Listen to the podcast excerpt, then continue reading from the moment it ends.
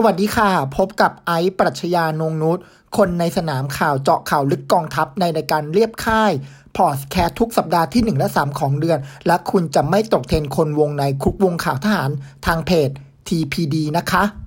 สำหรับวันนี้นะคะที่น้องไอซ์จะมาเล่าสู่กันฟังนะคะ ก็จะเป็นเรื่อง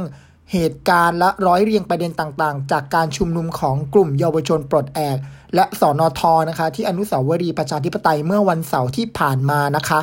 ซึ่ง ก็มีจำนวนของผู้ไปร่วมชุมนุมนะคะ ถือว่าจำนวนมากเลยนะคะ เพราะว่าก็จะได้เห็นจากภาพถ่ายเห็นจากข่าวที่ลงมาต่างๆนะคะ อีกทั้งนะะก็เป็นการชุมนุมที่เรียกได้ว่า เป็นการวอร์มเครื่องนะคะ ของกลุ่ม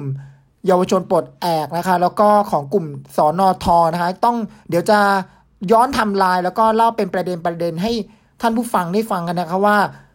ที่มาที่ไปของการชุมนุมที่ผ่านมาเมื่อวันเสาร์ที่ผ่านมานั้นเป็นอย่างไร และอนาคตของพวกเขาจะเป็นอย่างไรในการจัดการชุมนุมและการเคลื่อนไหวทางการเมืองนะคะ ย้อนกลับไปประมาณช่วงก่อนโควิดระบาดประมาณช่วงเดือนกุมภาพันธ์ช่วงเดือนมีนาคมที่ผ่านมานะคะ หลังจากการอภิปรายไม่ไว้วางใจในสภา เราก็จะเห็นประเด็นต่างๆ ที่ยังเป็นที่เครือบแคลงใจของสังคมประเด็นต่างๆ ที่เป็นข้อกังขาของสังคมเกิดขึ้นในห่วงเวลานั้นนะคะ ก็นำมาสู่การมีปรากฏการณ์รวมทั้งอีกอันหนึ่งขออภัยครับ รวมทั้งอีกอันหนึ่งก็คือ มีเป็นเป็นเหตุการณ์ที่สืบเนื่องมาจากกรณีการยุบพักอนาคตใหม่นะคะ ช่วงประมาณสัปดาห์ที่ 3 ของเดือนกุมภาพันธ์นะคะ ก็มีเหตุการณ์ยุบพักอนาคตใหม่ตามด้วยเหตุการณ์อภิปรายไม่ไว้วางใจจึงเป็นจึงเป็น 2 เหตุการณ์รอยต่อสำคัญนะคะที่นำมาสู่การมีแฟชม็อบของนิสิตนักศึกษานะคะ ในหลาย ๆมหาวิทยาลัยนะคะ แล้วก็การ จัดแฟชั่นม็อบของน้องๆมัธยมนะคะ ที่มีในโรงเรียนมัธยมต่างพื้นที่ต่างๆนะนี่ก็จะเห็นปรากฏการณ์ตรงนั้นมา จึงเป็นปรากฏการณ์ที่ในห่วงเวลานั้นเนี่ยถือว่ามีการจัดกิจกรรมแฟชั่นม็อบเนี่ยทีหลายที่นะคะก็ทำให้มีการคิดกันว่าจะจุดติดแล้วก็เป็นน้ำพึ่งหยดเดียวหรือเปล่านะคะ แต่แต่เหตุการณ์ก็กลับพลิกแล้วถูกเบรกโดยทันทีนะคะ โดยสิ่งที่ไม่มีใครควบคุมได้นั่นคือโควิด -19 นะคะที่ การแพร่ระบาดของเชื้อไวรัสโควิด -19 ในช่วงประมาณเดือนมีนาคมเนี่ยถือว่าตัวเลขก้าวกระโดดมากนะก็ทำให้มีการระแวดระวังของทั้งผู้ชุมนุมเอง แล้วก็แกนนำในการจัดการชุมนุมเองก็ต้องยุติการจัดการชุมนุมนั้นไป และทำให้กระแสโควิดนะคะ เป็นที่สนใจของประชาชนและเป็นที่ตระหนักของสังคมว่าอะตอนนี้เราต้องเอากับโควิดก่อน การที่กลุ่มแกนนำทางการเมืองนะคะ ไม่ว่าจะเป็นทางกลุ่ม ก้าวหน้านะไม่ว่าจะเป็นอาจารย์ปิยบุตรคุณธนาธรคุณช่อนะเวลาออกมาพูดเรื่องทางการเมือง ในช่วงที่โควิดระบาดหนักๆเนี่ยก็จะมีเอฟเฟกที่ที่ที่ไม่ได้เป็นผลบวกนะคะ กลับไปยังกลุ่มมากกว่านะจากที่เราไปสแกนตามอ่านคอมเมนต์อะไรต่างๆ เนี่ย แล้วก็ตอนนั้นเนี่ยทุกพรรคการเมืองนี่ก็พุ่งเป้าไปที่เรื่องการแก้ปัญหาโควิด แล้วก็คนที่มาชุมนุมก็ต้องระมัดระวังในการในการจะเป็นโควิดติดหรือเปล่าเพราะตอนนั้นถือว่าสถานการณ์ที่ทุกคนจะต้องดูแลตัวเอง หลาย ๆ ปัจจัยก็ทำให้ การชุมนุมนั้นต้องเบรกไปก่อนนะคะอะแล้วก็หายไปหลายเดือนนะคะ หายกันไปหลายเดือน ตั้งแต่เมษาพฤษภามิถุนาอะมิถุนาจะมีกลุ่มต่างๆ ออกมาเคลื่อนไหวบ้างนะคะ หลังจากที่สถานการณ์โควิดนั้น ตัวเลขในประเทศไทยเป็นศูนย์มาหลายวันนะคะ จนมาถึงเดือนกรกฎาคมนี้ ตัวเลขโควิด เนี่ยเป็นศูนย์คนในประเทศติดเชื้อเนี่ยเป็นศูนย์มาจะสองเดือนแล้วนะคะ จะสองเดือนแล้วนะคะ หลังจากที่เรามีตัวเลขเป็นศูนย์มาอันนี้ก็เป็นข่าวดีของคนไทยทุกคน ที่ตัวเลขเป็นศูนย์นะคะ แต่แต่ภายใต้ตัวเลขการเป็นศูนย์เนี่ย เรายังคงอยู่ภายใต้การใช้พรกรฉุกเฉินอยู่นะคะ ซึ่งรัฐบาลก็บอกว่าพรกรเนี่ยเอาไว้คุมโรค ไม่ได้เอามาเป็นเรื่องทางการเมือง แต่อย่างนี้ค่ะ จุดเปลี่ยนสำคัญเนี่ยไปเกิดขึ้น สัปดาห์ที่แล้วจำได้ไหมคะ กรณีทหารอียิปต์นะคะ ที่จังหวัดระยองหลังจากที่ ได้มาขอทานสิทธิ์เครื่องเพื่อเติมน้ำมันจากนั้นก็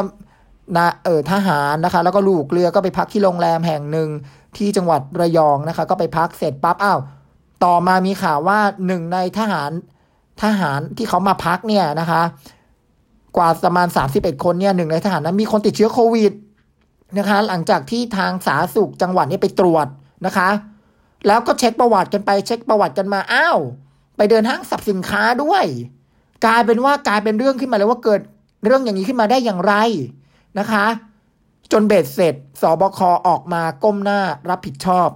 นะคะ ว่าเหตุการณ์นี้ต้องขอสบคขอโทษประชาชนขอรับผิดชอบพลเอกประยุทธ์ออกมาขอโทษประชาชนกล่าวถึงความรับผิดชอบ ออกมาตรการหลายๆอย่างออกมานะคะ เกิดคำถามขึ้นมานะคะว่าเป็นความบกพร่องของรัฐบาลในเรื่องนี้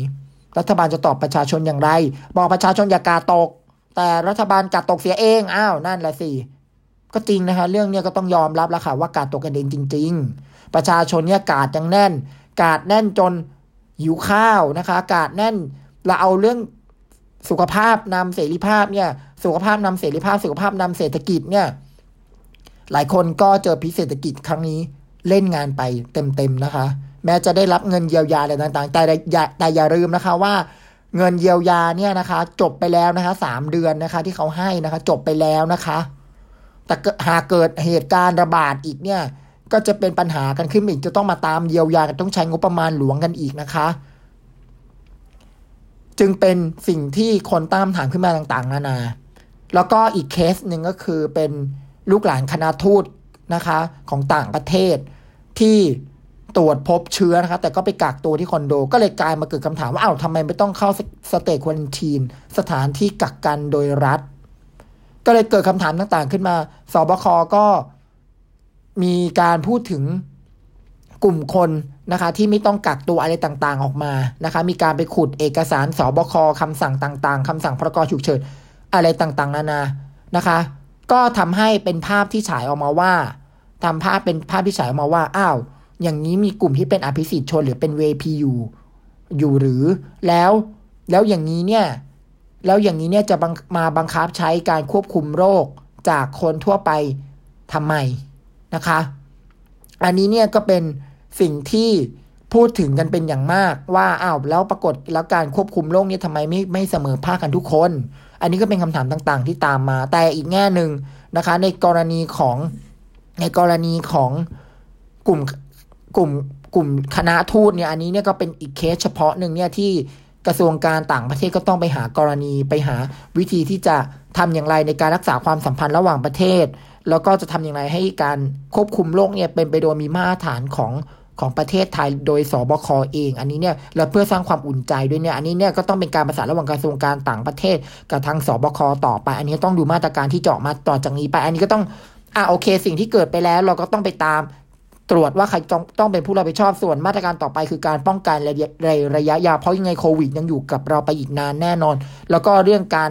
ทำงานระหว่างประเทศหรือกลไกต่างๆ ก็ยังต้องเดินหน้าควบคู่กันไปด้วย ตรงนี้เนี่ยจะทำอย่างไรนะคะ แล้วก็ในในส่วนของในส่วนของเคสสนามบินเนี่ย สนามบินที่ระยองที่ทหารอียิปต์มาลงเครื่องเนี่ย อันนี้เนี่ย อันนี้เนี่ย หากสโคบแคบๆเนี่ยก็จะเห็นหน่วยงานที่เกี่ยวข้องเนี่ยอยู่สองหน่วยงานหลักๆ หากสโคบแคบๆนะคะอันนี้อิงจากคำชี้แจงของหมอทวีสินเลยละกันนะคะ ก็คือทางทหารกองทัพอียิปต์เนี่ยเขาติดต่อมาทางสถานทูตอียิปต์ว่าเขาจะมาทานสิทธิ์เครื่องที่ไทยนะคะ จะมา จากนั้นทางสถานทูตอียิปต์ก็ติดต่อมายังกระทรวงการต่างประเทศ กระทรวงการต่างประเทศก็บอกว่าต้องไปขออนุญาตกองทัพอากาศ จากนั้นก็ติดต่อไปยังกองทัพอากาศ กองทัพอากาศก็อนุญาต อันนี้เป็นสเต็ปขั้นตอนของเขาคำถามที่เกิดขึ้นก็คือมันมีช่วงรอยต่อหลังจากที่เขาลงจากเครื่องมาแล้วแล้วมาโรงแรม ตรงนี้เนี่ยก็เป็นช่วงรอยต่อสำคัญที่ต้องยอมรับเลยว่า อันนี้เนี่ยเป็นรอยต่อที่เกิดข้อละหลวมขึ้น ซึ่งเราก็ต้องเห็นรูรั่วต่างๆ ที่เกิดขึ้นมาแล้ว อันนี้เนี่ยต้องรอดูมาตรการแก้ไขต่อไปนะคะ ในส่วนของกองทัพอากาศเนี่ยก็มีการออกมาชี้แจงนะคะ โดยพลอากาศเอก มานัดวงวาดผู้บัญชาการทหารอากาศนะก็ออกมาชี้แจงในเรื่องนี้นะคะ โดย โดยพลอากาศเอกมานัดนะคะ ก็กล่าวถึงเรื่องความสัมพันธ์ระหว่างประเทศความสัมพันธ์ระหว่างกองทัพนะคะว่าจะต้องให้เขาได้ต้องนำมาลงเครื่องตรงนี้อย่างไร แล้วก็บอกถึงขั้นตอนในการที่จะ ดูแลตรงนี้อย่างไรอย่างละเอียดพอสมควรนะหลังจากที่สื่อได้ไปสัมภาษณ์นะคะโดยผู้บัญชาการทหารอากาศก็ระบุด้วยนะคะ ว่าไทยต้องเปิดน่านฟ้านะคะตามหลักสากลนะคะ ซึ่งก่อนหน้านี้ก็มีทหารอื่นๆนะบินเข้ามาแต่ก็ไม่ได้มีปัญหาอะไรนะคะ ก็พลอากาศอันนี้จะขออ่านละเอียดหน่อยนะคะ เพื่อทำให้คนที่อาจจะไม่ได้ตามข่าวของผู้บัญชาการทหารอากาศนะคะได้ได้ได้ได้ได้ฟังนะคะว่า ผู้บัญชาการหาอากาศได้ชี้แจงกรณีนี้อย่างไรนะครับ ผู้บัญชาการทหารอากาศพลอากาศเอกมานัทวงศ์วาดก็ระบุว่าการเปิดน่านฟ้านะครับ เป็นเรื่องปกตินะคะ ที่จะให้อากาศยานต่างประเทศที่ต้องการใช้แล้วก็เป็นเรื่องกิจกิจการสากลที่ทั่วโลกต้องเปิดให้สามารถมีการสัญจรไปมาตามปกติ แต่ทั้งหมดต้องอยู่ภายใต้การควบคุมที่รัดกุม เช่นเดียวกับของไทยหากมีอากาศยานทหารไปปฏิบัติภารกิจต่างประเทศ ก็ต้องขอประ เทศนั้นๆช่วยเปิดน่านฟ้า เพื่อทำการพักเครื่องที่เป็นไปตามกติกาสากล ในเรื่องการสัญจรของอากาศยานที่เกี่ยวข้องกับงานด้านความมั่นคง ซึ่งในการเปิดน่านฟ้าของกองทัพอากาศนะคะเป็นไปตามกติกากฎกติกาที่กำหนดไว้อะนะคะสื่อก็ถามว่า หลังจากที่มีการระงับเที่ยวบินของกองทัพอากาศอียิปต์แล้วในส่วนของประเทศอื่น มีการอนุญาตเข้ามาหรือไม่ พลอากาศเอกมานัทผู้บัญชาการทหารอากาศระบุว่าตามกติกาสากลนะครับ ประเทศใดที่มีความจำเป็นต้องผ่านน่านฟ้า เราก็ต้องเปิดให้ภายใต้กติกาที่รัดกุม ซึ่งยอมรับว่าก่อนก่อนเกิดกรณีทหารอียิปต์เนี่ยนะคะอากาศยานของชาติอื่นๆ ก็แวะมาเติมน้ำมัน เพียงแต่ไม่เกิดปัญหาเพราะทุกคนรู้กรอบปฏิบัติ และทราบว่าประเทศเรากำลังประกาศใช้ระเบียบอยู่นะคะ แล้วก็ผู้สื่อข่าวถามอีกว่าปัจจุบันนะคะ ยังมีอากาศยานของทหารมาขอใช้ประเทศไทยอีกจำนวนมากหรือไม่พลอากาศเอกมานาก็บอกว่าคงบอกไม่ได้ว่ามีมากน้อยแค่ไหนนะคะ แต่ที่ผ่านมามีการร้องขอเรื่องการขอผ่านน่านฟ้าเข้ามาตลอดเวลา โดยกลไกที่จะมารับช่วงต่อจากกองทัพอากาศต้องดำเนินการให้รัดกุมอะ quote keyword ไว้นะคะ โดยกลไกที่จะมารับช่วงต่อจากกองทัพอากาศต้องดำเนินการให้รัดกุม หลังจากที่ฉันเคยบอกไปก่อนหน้านี้ค่ะว่าเป็นช่วงรอยต่อนะคะ เพราะเราอยู่ในโลกที่ทุกคนต้องรักษากติกาของสังคม นอกจากนี้โลกกำลังต่อสู้กับโรคไวรัส ซึ่งเรายังไม่สามารถมาดควบคุมภัยคุกคามตรงนี้ได้นะคะ ซึ่ง 180 ประเทศทั่วโลกก็ยังต้องมีการสัญจรเดินทางปฏิสัมพันธ์กันอยู่นะคะ แต่ว่าแต่ละประเทศก็มีเงื่อนไขในการควบคุมโรคด้วยนะคะ อันนี้เนี่ยก็เป็นคำชี้แจงจาก พลอากาศเอกมานะพวงว่าผู้บัญชาการทหารอากาศนะคะ ซึ่งเราจะเรากลับมาที่ระยองกันอีกครั้งหนึ่งหลังเกิดเหตุนะคะ หลังเกิดเหตุพลเอกประยุทธ์ก็ได้ลงพื้นที่จังหวัดระยองเมื่อวันพฤหัสที่ผ่านมา แน่นอนว่าก็มีทั้งกองเชียร์และกองแช่ง กองเชียร์ก็มาสนับสนุนนายกให้ดอกไม้อะไรต่างๆ ส่วนกองแช่ง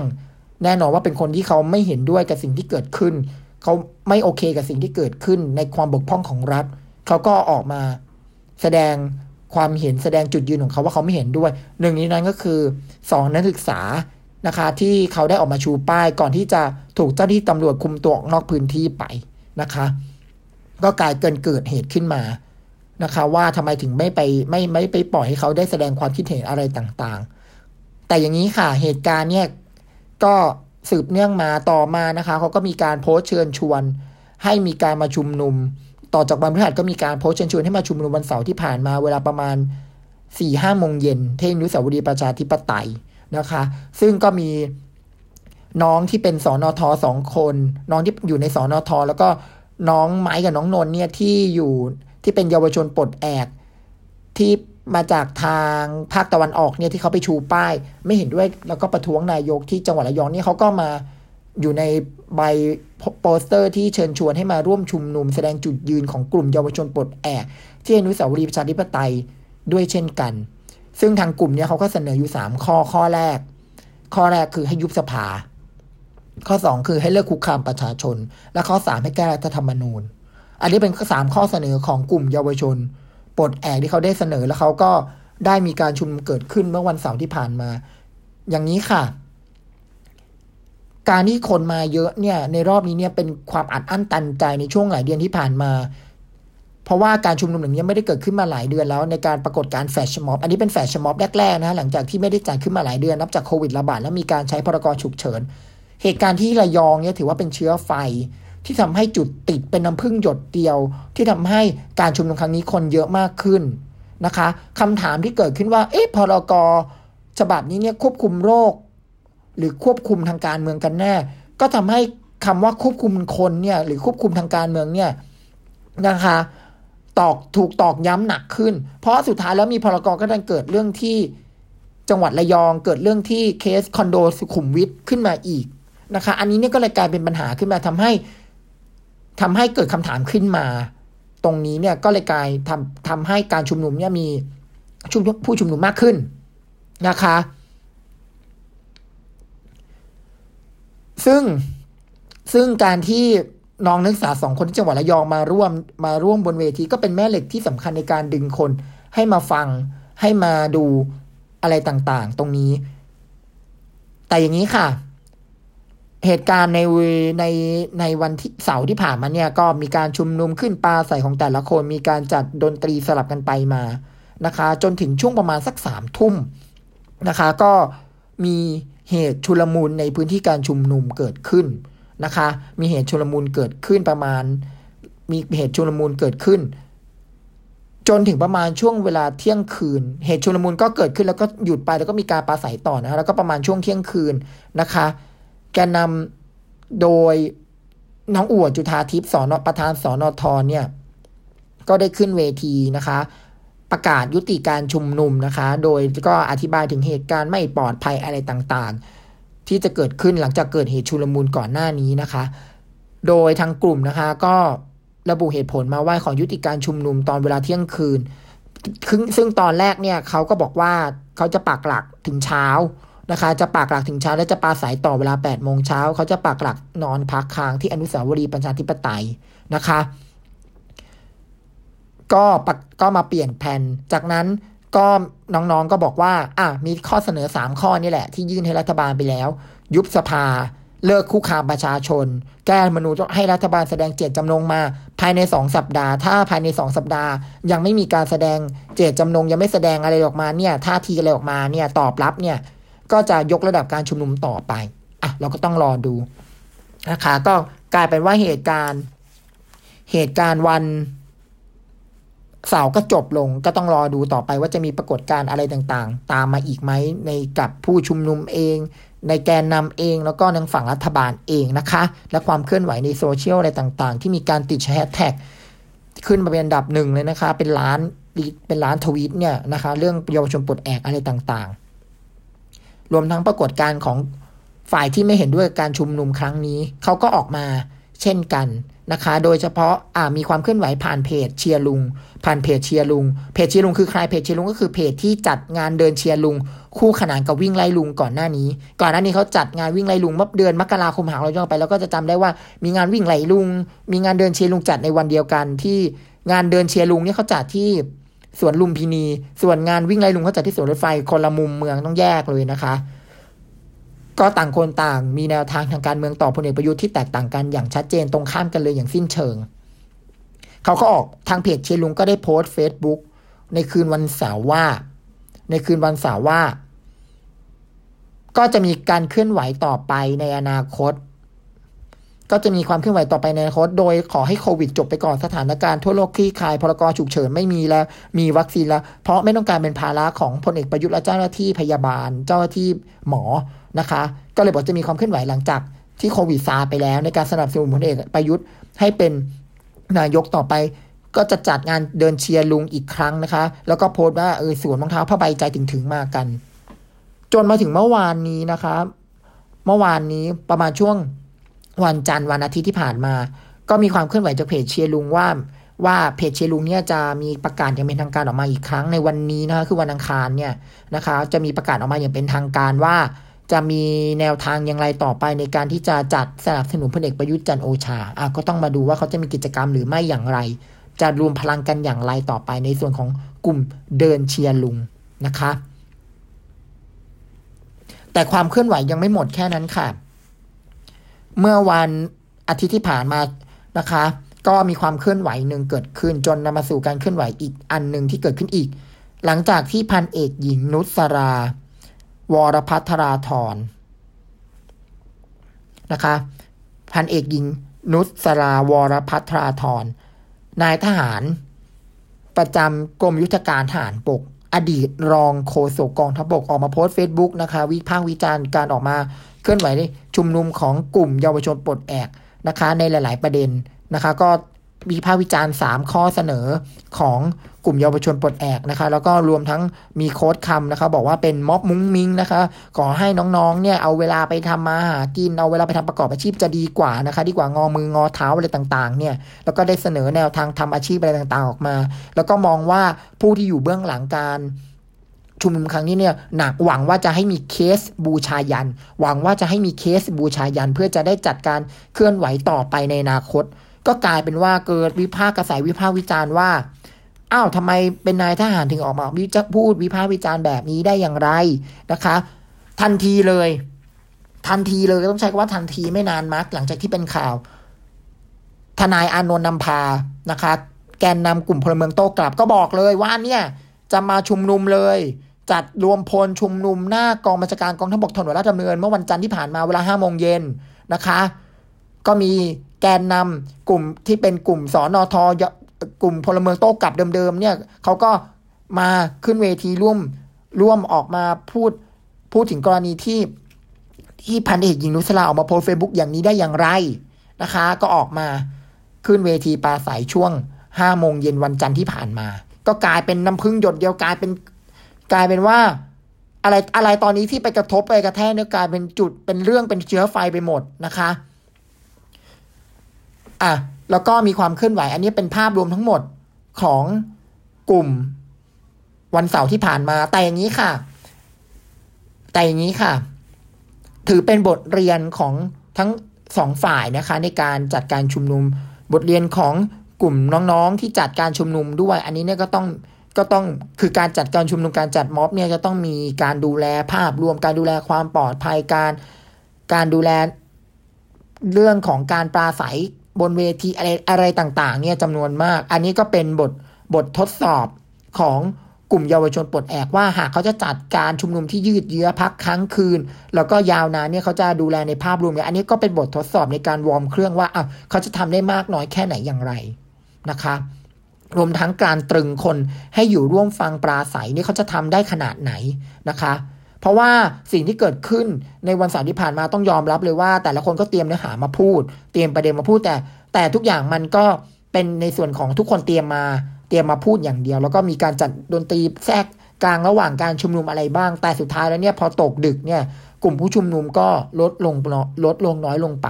นะคะ ก็ต้องยอมรับตรงนี้ด้วยจากภาพข่าวอะไรต่างๆ ที่เราเห็นเนี่ย ก็ลดน้อยลงไปจริง ๆนะคะ แต่ก็อย่าลืมว่าช่วงที่เขามาช่วงเย็นที่ผ่านมาเนี่ยช่วงเย็นก่อนจะจะตกดึกเนี่ยก็มีการชุมนุมที่เยอะมากนะคะ จึงทำให้ต้องปิดการจราจรบริเวณอนุสาวรีย์ประชาธิปไตยไปครึ่งหนึ่งเลยนะคะ แล้วก็เป็นบทเรียนของเจ้าที่ตำรวจด้วย เพราะว่าเหตุการณ์ที่ระยองเนี่ยถึงเป็นเอฟเฟกสำคัญเลย ที่ทำให้เกิดการชุมนุมวันเสาร์ที่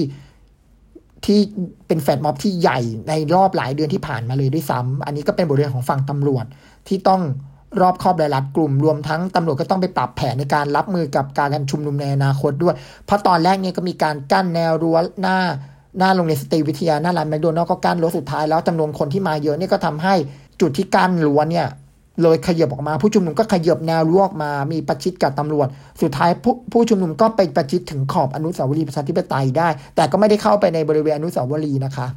ก็ทำให้ต้องปิดการจราจรไปสุดท้ายแล้ว อันนี้เนี่ยก็เป็นบทเรียนของทุกฝ่าย ที่ในในการจัดชุมนุมแล้วก็ผู้ที่เจ้าที่เจ้าที่ตำรวจที่ต้องมารับมือกับการชุมนุมด้วยนั่นเองอะเดี๋ยวเรามากันอีกเรื่องหนึ่งนะคะ อันนี้ขอย้อนอเรื่องเกี่ยวกับการจัดโผทหารกันหน่อยดีกว่า โผทหารรอบนี้นะคะ ถือว่าก็เริ่มนิ่งกันพอสมควรแล้วนะคะ เริ่มนิ่งกันพอสมควรแล้วเราก็จะเห็นโฉมของผู้บัญชาการเหล่าทัพชุดใหม่นะคะ เพราะว่าผู้บัญชาการทหารเราทัพปีนี้เนี่ยเกษียณหมดเลยนะคะ ยกเว้นประหลัดกลาหัวเมียงคนเดียวที่ยังไม่เกษียณเกษียณปีหน้านะคะ ก็โผทหารนะคะ ในส่วนของแต่ละหัวของเราทัพนะคะ ก็ลงตัวแล้วนะคะมากันที่กองทัพบบกนะคะ ก็ยังคงเป็นตำแหน่งของบิ๊กบี้พลเอกนรงพันจิตแก้วแท้ ผู้ช่วยผู้บัญชาการทหารบกนะคะ ที่ขึ้นเป็นผู้บัญชาการทหารบกคนใหม่แทนพลเอกอภิรัตคงสมพงศ์นะคะ โดยพลเอกนรงพันนะคะ ก็จะเกษียณปี 2566 นะคะ พลเอกนรงพันธ์นะคะ เป็นเตรียมทหาร 22 นะคะ เป็นเตรียมทหาร 22 ของ เป็นเตรียมทหาร 22 นะคะ แล้วก็เป็นนายทหารชกทมร904 ด้วยนะคะ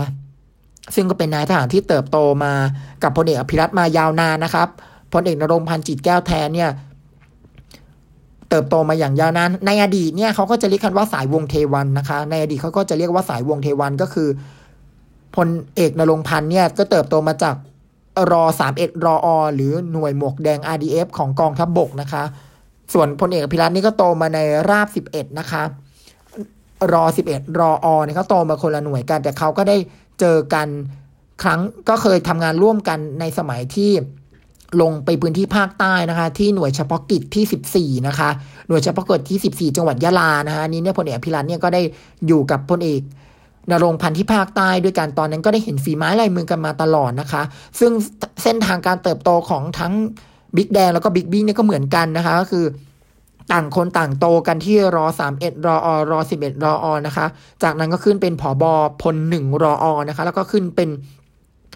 รองแม่ทัพนะคะ แล้วก็ขึ้นมาเป็นแม่ทัพภาคที่หนึ่งแล้วก็ขึ้นสู่ตำแหน่งห้าเสือทบแล้วก็ขึ้นเป็นผู้บัญชาการทหารบกนะคะ เราเรียกได้ว่าบิ๊กบี้เนี่ยก็เป็นสายตรงนะคะของพลเอกพิรัตหรือเรียกกันเลยก็คือเป็นทายาทผบทบของพลเอกอภิรัตนะคะ ดังนั้นเรื่องการต่ออายุก่อนหน้านี้ที่มีการพูดว่าพลเอกอภิรัตจะต่ออายุราชการนะคะจะอะไรต่างๆ คือถ้าเอาจริง ๆ แล้วเนี่ยนะคะ ซึ่งเอาจริง ๆ แล้วเนี่ยพอได้ยินข่าวมาก็พูดตรงๆเลยว่าเป็นไปไม่ได้นะคะ เพราะเราก็เห็นแล้วว่าพลเอกพิรัตเนี่ยก็เตรียมส่งธงส่งมอบหน้าที่ให้ พลเอกนรงพันธ์ไปแล้วแล้วพลเอกเพิรก็ออกมาแถลงข่าวชี้แจงชัดเจนว่าตัวเองไม่มีแนวคิดต่ออายุราชการเตรียมที่จะอำลาส่งธงมอบงานให้กับพลเอกนรงพันธ์เป็นที่เรียบร้อยแล้ว แล้วก็เตรียมจะเซตซีโร่ตัวเองในวันที่ 30 กันยายนนี้นะคะ ส่วนตำแหน่งในอนาคตจะเป็นเป็นตำแหน่งใดนั้นก็ให้ติดตามรอดูต่อไปนะคะะรอดูนะคะวันที่ 1 ตุลาคมนี้เป็นต้นไปนะคะพลเอกพิรัจะไปอยู่ในตำแหน่งใดนะคะ ในตำแหน่งใดนะคะ ซึ่งก็ซึ่งในส่วน ของเราทัพอื่นๆเนี่ยหากเรามาดูนะคะเราทัพอื่น ๆกันบ้างนะคะ ก็ยังไม่เคยได้เล่าในรายการนะคะ ในส่วนเราทัพอื่นนะคะ ในส่วนตำแหน่งผู้บัญชาการทหารสูงสุดนะคะ ก็ตอนนี้ชื่อก็เป็นชื่อบิ๊กแก้วนะคะพลเอกเฉลิมพลศรีสวัสดิ์นะคะเสนาธิการทหารนะคะ เตรียมทหาร 21 นะคะ ก็เตรียมเป็นผู้บัญชาการทหารสูงสุดคนใหม่ก็ กษียณปี 66 นะคะ เป็นเตรียมทหาร 21 เกษียณปี 66 ก็พร้อมกับบิ๊กบี้เลยนะคะ อันนี้เนี่ยก็จะเป็น 2ผอบอทัพที่นั่งเก้าอี้ยาว 3 ปีเลยนะคะพลเอกเฉลิมพลเนี่ยนะคะ ก็ถือว่าเป็นนายทหาร นายทหารทมรอ 904 ด้วยนะคะแล้วก็เป็นนายทหารที่เติบโตมาในทั้งสายบูและสายบุญนะคะ สายบูเนี่ยเคยเติบโตมาเป็นผอบอกองพลทหารมาที่สองรักษาพระองค์นะคะ เป็นทหารมานะคะ แล้วก็เป็น เจ้ากรมยุทธการทหารบกมาก่อนด้วยนะคะบิ๊กแก้วนะคะพลเอกเฉลิมพลนี่ก็ถือว่าเป็นทั้งสายบูและสายบุญนะคะ แล้วก็มาส่วนของกองทัพเรือนะคะ ก็รายชื่อก็เป็นรายชื่อบิ๊กอุ้ยพลเรือเอกชาติชายศรีวรขานผู้ช่วย ผู้บัญชาการทหารเรือนะคะ ก็เป็นเตรียมทหาร 20 นะคะ เตรียมทหาร 20 เพื่อนของพลเอกอภิรัตน์นะคะ แล้วก็ ในส่วนของกองทัพอากาศนะคะ ในส่วนของกองทัพอากาศก็เป็นบิ๊กจ้อพลอากาศเอกทรินปุณณศรีนะคะ ผู้ช่วยผู้บัญชาการทหารอากาศนะคะ ก็คาดว่าจะเป็นผู้บัญชาการทหารอากาศคนใหม่ด้วยนั่นเองนะคะ อันนี้เนี่ยก็เป็นโผทหารที่ลงตัวกันแล้วพอสมควรนะคะ แต่ว่าทั้งหมดนี้นะคะก็เตรียมเข้าที่ประชุมเจ็ดเสือกลาโหมนะคะหรือคณะกรรมการพิจารณาการปรับการโยกย้ายนายทหารชั้นในพล ซึ่งเจ็ดเสือกลาโหมนะคะก็มี รัฐมนตรีกลาโหมนะคะ คือพลเอกประยุทธ์รัฐมนตรีช่วยกลาโหมก็คือพลเอกชัยชาญช้างมงคลนะคะ แล้วก็ปลัดกระทรวงกลาโหมพลเอกนัทอินทรเจริญนะคะ แล้วก็ผู้บัญชาการเหล่าทัพนะครับพลเอกพรพิพัฒน์เบญยศรีนะคะผู้บัญชาการทหารสูงสุดพลเรือเอกลือชัยลุดดิตนะคะผู้บัญชาการทหารเรือพลเอกพิรัตคงสมพงศ์ผู้บัญชาการทหารบก แล้วก็พลอากาศเอกมานัทวงว่าผู้บัญชาการทหารเรือนะคะเจ็ดคนนี้นะคะต้องนำเข้า คณะกรรมการเจ็ดเสือกลาโหมส่งก่อนนำส่งโผส่งนายกรัฐมนตรี ซึ่งก็คือรัฐมนตรีกลาโหมตอนนี้ค่ะ ส่งก่อนนำโผส่งนายกรัฐมนตรีเพื่อนำขึ้นทุนเก้าต่อไปนะคะนี่ก็เป็นขั้นตอนของการแต่งตั้งโยกย้ายนายทหารชั้นในพลนะคะ ในโผเดือนตุลาคมนี้ กันยาตุลาคมนี้นะคะแต่อย่างนี้ค่ะประเด็นที่เป็นที่จับตามองของสื่อตอนนี้ก็คือตำแหน่งของพลเอกนัทพลนาคพันธ์นิดนะคะ รองผู้บัญชาการทหารบกนะคะ ซึ่งเป็น รองผู้บัญชาการทหารบกมาแล้วสองปีนะคะพลเอกนัทพลเอกนัทพลนาคพันธ์นี้นะคะเป็นมาแล้วสองปีนะคะ แล้วก็เป็นตำแหน่งห้าเสือทบมาแล้วสามปีนะคะเพราะก่อนหน้านี้เนี่ยสมัยพลเอกพลเอกเฉลิมชัยศรีทิศาสตร์เนี่ยพลเอกนัทพลเนี่ยสมัยพลเอกเฉลิมชัยเป็นผบทบเนี่ยพลเอกนัทพลนะครับเขาเป็นเส เสทบมาแล้วหนึ่งปีนะรวมแล้วอยู่ตำแหน่งห้าเสทบมาหนึ่งมาถึงสามปีแล้ว เขาก็เลยมองว่าจะต้องนำออกจากนอกทบแล้วหรือไม่อย่างไรนะคะ เพราะว่าพลเอกนัทพลนะคะ เป็นเตรียมทหารยี่สิบนะคะ แล้วผบทบเป็นเตรียมทหารยี่สิบสองเนี่ยนะคะ ก็จะผิดหลักหลักอาวุโสหรือเปล่านะคะ แต่แต่แต่อย่างนี้ค่ะ แต่ในส่วนของพลเอกนัทพลก็ไม่ได้ซีเรียสเรื่องรุ่นอาวุโสเพราะว่า พลเอกนัทพลเนี่ยเหลือปีเดียวก็จะกะเกษียณแล้วนะครับซึ่งกเกษียณปีหน้าปีหกสี่เนี่ยก็มีความตั้งใจที่ที่จะทำงานตรงไหนก็ได้นะคะ ซึ่งพลเอกนัทพลเนี่ยโดยส่วนตัวแล้วเนี่ยก็หวังที่จะกะเกษียณในกองทบกนะคะ ก็หวังที่จะกะเกษียณในกองทบกในตำแหน่งรองผบทบก็ได้นะครับ เพราะก่อนหน้านี้เนี่ยก็มีชื่อว่าจะไปเป็นผู้จัดการทหารสูงสุดหรือเปล่าหนึ่งปี แล้วให้บิ๊กแก้วรอไปก่อนนะคะ เพราะว่าพลเอกรัฐพลเกษียณปีหน้านะคะบิ๊กแก้วก็รอได้นะคะ ก็ สุดสุดท้ายแล้วเนี่ยเขาก็สนับสนุนดันพลเอกนัทพลขึ้นมาเป็นผู้พลขออภัยค่ะก็สนับสนุนดันพลเอกเฉลิมพลศรีสวัสดิ์หรือบิ๊กแก้วนี่ขึ้นมาเป็นผู้บัญชาการทหารสูงสุดเลยสามปีนะคะ ดังนั้นชื่อของพลเอกนัทพลเนี่ยจึงอยู่จึงจึงอยู่ว่าจะไปอยู่ไหนกันแน่นะคะ ตอนแรกก็จะไปเป็นรองปลัดกระทรวงกลาโหมหรือเปล่า เพราะว่าครองอัตราเจาะอัตราพลเอกพิเศษ เช่นกันนะคะ จะไปเป็นรองปลัดกระทรวงกลาโหมหรือไม่นะคะ หรือว่าจะไปเป็นเลขาสมช ซึ่งในส่วนของเลขาสมชเนี่ยคนใหม่เนี่ยที่จะมาแทน ที่จะมาแทนพลเอกสมศักดิ์ลุงสีตาเนี่ยนะคะเลขาธิการสภาความมั่นคงแห่งชาตินี่เขาก็มีการเตรียมพลเอกนศทพลนศนะคะนศทพลบุญงามที่ปรึกษาพิเศษสำนักงานปลัดกระทรวงกลาโหมเนี่ยเอาไว้แล้วด้วยนั่นเองเขาก็มีการเตรียมคนไว้แล้ว แล้วอย่างนี้พลเอกนัทพลจะไปอยู่ตรงไหน อะล่าสุดเมื่ออาทิตย์ที่แล้วก็มีการบอกว่าพลเอกนัทพลอาจจะมาเป็น รัฐมนตรีช่วยว่าการกระทรวงกลาโหมหรือไม่อย่างไรนะคะเราจะมาเป็นรัฐมนตรีช่วยหรือเปล่า แต่สุดท้ายกระแสข่าวนี้ก็ลดลงไป ก็ลดลงไปนะคะ ก็ลดลงไป เพราะว่าสุดท้ายแล้วก็คาดว่ารัฐมนตรีช่วยว่าการกระทรวงกลาโหมนะคะ ยังคงเป็น พลเอกชัยชาญช้างมงคลที่เป็นรัฐมนตรีช่วยกระทรวงกลาโหมมาตั้งแต่ยุคคสชแล้วนะคะ สมัยนั้นก็มีพลเอกประวิตรวงษ์สุวรรณนะคะ ที่เป็นรัฐมนตรีว่าการกระทรวงกลาโหมนะคะ ซึ่งที่ผ่านมาพลเอกชัยชาญช้างมงคลนะคะ ก็ทำหน้าที่แทนพลเอกประยุทธ์นะคะ ในการชี้แจงเรื่องในสภานะคะ ในการที่สสแต่ละฝ่ายมีกระทู้ถามมีประเด็นอภิปรายนะคะ ก็ทำหน้าที่ชี้แจงแทนตั้งแต่ศึกอภิปรายไม่ไว้วางใจการอภิปรายเรื่องงบประมาณอะไรต่างๆพลเอกชัยชาญก็ทำหน้าที่แทนตลอดก็เข้าไปตอบคำถามแทน ในฐานะมตรีช่วยว่าการกระทรวงกลาโหมแต่ในกรณีที่นายกเข้าไปประชุมสภาเองด้วยเนี่ยพลเอกชัยชาญก็จะชี้แจงร่วมกับนายกไปพร้อม ๆ กันที่ผ่านมาเนี่ยพลเอกชัยชาญก็ทำหน้าที่ในส่วนของกลาโหมแทนนายกในหลาย ๆ เรื่อง ซึ่งที่ผ่านมาพลเอกประยุทธ์เนี่ยเข้ากระทรวงกลาโหมเนี่ยเฉลี่ยแล้วเดือนละครั้งเท่านั้น ก็คือการประชุม สภากลาโหมเท่านั้น ซึ่งในช่วงโควิดระบาดเนี่ยก็มีมีการให้พลเอกชัยชาญนำประชุมแทนด้วยในบางครั้งด้วยนะคะ แล้วบางครั้งก็มีแขกจากต่างประเทศมา ที่กระทรวงกลาโหมพลเอกชัยชาญก็ทำหน้าที่รับแขกแทนพลเอกประยุทธ์ด้วยนะคะ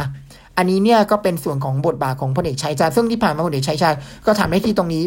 ทำหน้าที่ตรงนี้ได้มาก็พุ่งตรงคือเรียบร้อย เพราะว่าพลเอกชัยชาญออกมาชี้แจงหรืออะไรต่างๆ ก็ไม่ได้มีประเด็นที่จะเป็นจุดติดทางการเมือง แล้วก็ไม่ได้ถูกเพ่งทางการเมืองมากจนเกินไปพลเอกชัยชาญก็ยังคงทำหน้าที่ได้อยู่นะคะเขาก็เลยมองกันว่าเอสุดท้ายแล้วพลเอกนัทพลอาจจะยังคงอยู่ในตำแหน่งเดิมก็คือตำแหน่งรองผู้บัญชาการทหารบกนะคะ เพราะว่าเพราะว่า เพราะว่าต้องต้องต้องให้ เพราะว่าอย่าลืมว่าตำแหน่งห้าเสือเนี่ยก็จะต้องมีตำแหน่งที่คนที่เติบโตมาในสายยุทธการอยู่ด้วยนะคะ เพราะว่างานในส่วนของห้าเสือทอบอเนี่ยไม่ได้มีเพียงแค่งานการหา ก็ยังคงมีงานด้านกอรมน มีงานด้านเกี่ยวกับที่จะต้องไปประสานงานหน่วยงานนอกกองทัพอะไรต่างๆ ตรงนี้เนี่ย แล้วก็งานด้านยุทธการตรงนี้เนี่ยจะทำอย่างไรนะคะ ซึ่งตำแหน่งในห้าเสือเนี่ยก็มีการมองที่ชื่อ พลโทธรรมนูญวิถีแม่ทัพภาคที่หนึ่งว่าสุดท้ายแล้วพลโทธรรมนูญวิถีแม่ทัพภาคที่หนึ่งจะขึ้นเป็นผู้ช่วยผู้บัญชาการทหารบก หรือขึ้นเป็นเสทอบอนะคะเพราะว่าการเป็นแม่ทัพภาคที่หนึ่งก็เคยเป็นผอรมนภาคมาก่อน เพราะเป็นแม่กองทัพภาคเป็นผอกรมนภาคมาก่อน ก็มีความเข้าใจงานของกรมนมาก่อนอยู่แล้วนะคะ ซึ่งก็เชื่อว่าสุดท้ายแล้ว ชื่อของพลโทธรรมนูญวิถีเนี่ยก็น่าจะมาลงที่มาลงที่ผู้ช่วยผู้บัญชาการ ทหารบกมากกว่า แล้วก็พลโทธรรมนูญวิถีเนี่ยเป็นเพื่อนร่วมรุ่น เตรียมทหาร22 กับพลเอกนรงพันธ์ด้วย ส่วนตำแหน่งเสทบนี่ก็ต้องให้ทางพลเอกนรงพันธ์จิตแก้วแทนเนี่ยเป็นผู้ตัดสินใจนะครับ เพราะว่าตำแหน่งเสเนี่ยตำแหน่งเสเนี่ยถือว่ามีความสัมพันธ์มาก เพราะว่าจะต้องจะต้องจะต้องรู้ภาพรวมของงานกองทัพทั้งหมดนะคะ ว่างานกองทัพตอนนั้นจะเป็นอย่างไรมากนะคะ ในภาพรวมทั้งหมดว่าจะเป็น แล้วก็จะส่วนใหญ่ของเสทบนี่ก็จะตรงมาจากสายยุทธการ เพราะจะต้องเข้าใจงานเรื่องการวางแผนอะไรต่างๆนะคะ ซึ่งก็ต้องดูว่า ซึ่งก็ต้องดูว่าจะมีการดึงพลเอกอภินันพลเอกอภินันคำเพาะนะคะ หัวหน้าสำนักงานผู้บัญชาการทหารบกเนี่ย ขึ้นมาเป็นเสทบหรือไม่เพราะว่าก็เป็นคนที่ทำงานกับพลเอกนรงพันจิตแก้วแท้มาอย่างใกล้ชิดนะคะ แล้วก็เป็นเพื่อนร่วมรุ่นเตรียมทหาร 22 กับพลเอกนรงพันธ์จิตแก้วแท้ด้วยนะต้องจับตาดูเลย ชื่อพลเอกอภินันคำเพาะนะคะ จะมาเป็นเสทหารบกคนใหม่ หรือไม่หรือว่าหรือจะไปอยู่ในตำแหน่งใดนะคะหรือว่าบิ๊กแดงจะจัดโผนี้หรือว่าบิ๊กแดงจะให้อำนาจในการจัดโผห้าเสียกับบิ๊กบี้นะครับเพราะว่าจะต้องเป็นทีมงานของบิ๊กบี้ต่อไปในอนาคตด้วยนั่นเองค่ะอะเดี๋ยวเรามา เดี๋ยวเรามาทิ้งท้ายกันหน่อยแล้วกันนะคะ เรามาทิ้งท้ายกันหน่อยล้วกันนะคะว่าสัปดาห์หน้ามีอะไรจะต้องติดตามกันนะคะ แล้วก็อีกสองสัปดาห์เราจะมาพบกันมีประเด็นอะไรต้องโฟกัสนะคะ สิ่งที่ต้องโฟกัสนะคะ เราก็ต้องโฟกัสผลพวงของเหตุการณ์ชุมนุมที่อนุสาวรีย์ประชาธิปไตยเมื่อวันเสาร์ที่ผ่านมา แล้วก็อีกสองสัปดาห์ที่แกนนำนะคะ แกนนำน้องๆเยาวชนปลดแอกนี่เขาบอกว่าเขาจะยกระดับการชุมนุมเนี่ยจะยกระดับมากน้อยอย่างไรนะคะ แล้วก็ในส่วนรัฐบาลเนี่ยจะมี action ต่อประเด็นเหล่านี้อย่างไรนะคะ แล้วก็ รวมทั้งจะมีเหตุการณ์ระหว่างทางอะไรเกิดขึ้นด้วย อีกสิ่งนึงก็คือการปรับคณะรัฐมนตรีนะคะที่พลเอกประยุทธ์นะคะก็ระบุนะคะว่าโฉมหน้าคอรมอชุดใหม่เนี่ยจะเห็นอย่างชัดเจนก็คือช่วง ประมาณเดือนสิงหาคมนี้จะได้เห็นโฉมหน้าคอรมอชุดใหม่แล้วนะคะ ซึ่งนายกก็บอกว่าการปรับคอรมอชุดนี้ปรับไม่ถึง 50%ก็บอกไม่ได้ว่าปรับเล็กหรือปรับใหญ่ แต่จะปรับเฉพาะแค่ในส่วนของเก้าอี้พักพลังประชารัฐนะคะ ในส่วนของพักร่วมอื่นๆที่มีการพูดคุยกันมาทุกอย่างยังคงเดิมไม่ได้มีการปรับอะไร ก็ทำให้กระแสพักร่วมรัฐบาลนั้นนิ่งลงไปนะคะ แต่กระแสที่ยังกระพืออยู่นะคะก็คือในส่วนของพักเล็กนะคะพักเล็กที่เขาได้เก้าอี้กันมาหนึ่งเก้าอี้สองเก้าอี้สามเก้าอี้เนี่ยนะคะเขาเขาก็มีการรวมตัวกันต่อรองว่าอ้าว โคต้าของพรรคเล็กอยู่ตรงไหนในการมาเป็นรัฐมนตรีนะคะเขาก็ยังคงต่อรองกันอยู่โคต้าของพรรคเล็กตรงไหน ก็อยู่ที่ว่าพลเอกประยุทธ์จะมีการเกลี่ยเก้าอี้ให้กับพรรคเล็ก โคต้าพรรคเล็กหรือไม่นะหากไม่เกลี่ยแล้วจะให้ไปทำตำแหน่งอะไรแทนนะคะ โดยเฉพาะพรรคพลังท้องถิ่นไทยนะคะของคุณชัดชวานคงอุดมหรือชาติต่อปูนนะคะ ก็ระบุชัดเจนนะคะ ถึงโคต้าว่า พรรคเขาก็ทวงถามถึงเก้าอี้โคต้าของพรรคเล็กออกมาด้วยนั่นเองนะคะ และในส่วนของพรรคพลังประชารัฐที่ยังคงมีการงัดข้อกันภายในออกมาพูดว่าไม่ต้องการให้มีรัฐมนตรีคนนอก หลังจากที่นายกไปทับทามบุคคลภายนอกที่เป็นฝั่งเทคโนแครดเนี่ยมาร่วมรัฐบาลนะคะ ก็ทำให้เกิดกระแสภายในพรรคพลังประชารัฐว่าไม่เอาคนนอกนะโดยเฉพาะเก้าอี้ กระทรวงพลังงานนะคะ ที่กลุ่มสามีเขาก็แสดงเจตจำนงชัดเจนว่าเขาต้องการเก้าอี้กระทรวงพลังงานโดยเฉพาะคุณสุริยะจึงรุ่งเรืองกิจอันนี้เราก็เห็นตามหน้าข่าวต่างๆ แล้วเนี่ยเราก็ต้องติดตามความเคลื่อนไหวภายในพักพลังประชารัฐต่อไป รวมทั้งพลเอกประวิทย์ที่จะต้องเข้าไปเคลียร์กับลูกพักด้วยนะคะว่าจะคุยเรื่องสัดส่วนเก้าอี้อย่างไรให้ลงตัวนะคะ ก็เป็นเรื่องหน่าปวดหัวของทั้งพลเอกประวิทย์และพลเอกประยุทธ์นับจากนี้ไปแน่นอนที่ต้องเคลียร์ทั้งในการจัดคณะมนตรีชุดใหม่แล้วก็เคลียร์กับพรรคพลังประชารัฐกันเองด้วยนั่นเองนะคะ รวมทั้งการเคลื่อนไหวของกลุ่มสี่กุมารนะคะ กลุ่มสี่กุมารได้ลาออกไปแล้วนะคะ ได้ลาออกไปแล้ว ก่อนหน้านี้ได้ลาออกจากตำแหน่งพักตำแหน่งกรรมการบริหารพักก็หลุดตำแหน่ง แล้วก็ลาออกจากสมาชิกพักแล้วก็ลาออกจากการเป็นรัฐมนตรีทำให้เก้าอี้รัฐมนตรีเนี่ยว่างไปสี่ตัวนะคะ ก็มีในส่วนของ คุณสมคิดจตุศรีพิทักษ์รองนายก คุณอุตมะสาวนายน อดีตรัฐมนตรีคลังคุณสนธิรัตน์สินทิจิรวงศ์อดีตรัฐมนตรีพลังงาน และคุณสุวิทย์เมสินทรีนะคะ อดีตรัฐมนตรีกระทรวงอุดมศึกษาก็ว่างไปหมดทำให้แต่ละคนก็จ้องแล้วว่าจะเอาเก้าอี้กระทรวงเหล่านี้นะคะ รวมทั้งก่อนหน้านี้เนี่ย คุณสุเทพเทือกสุบรรณเนี่ยนะคะ ก็ออกมาระบุชัดเจนว่าพักรวมพลังประชาชาติไทย ก็ต้องการเก้าอี้กระทรวงแรงงานเช่นเดิมนะคะ อ้าว ก็กลายเป็นว่าแล้วจะเกี่ยเก้าอี้กันอย่างไรในรอบนี้นะคะ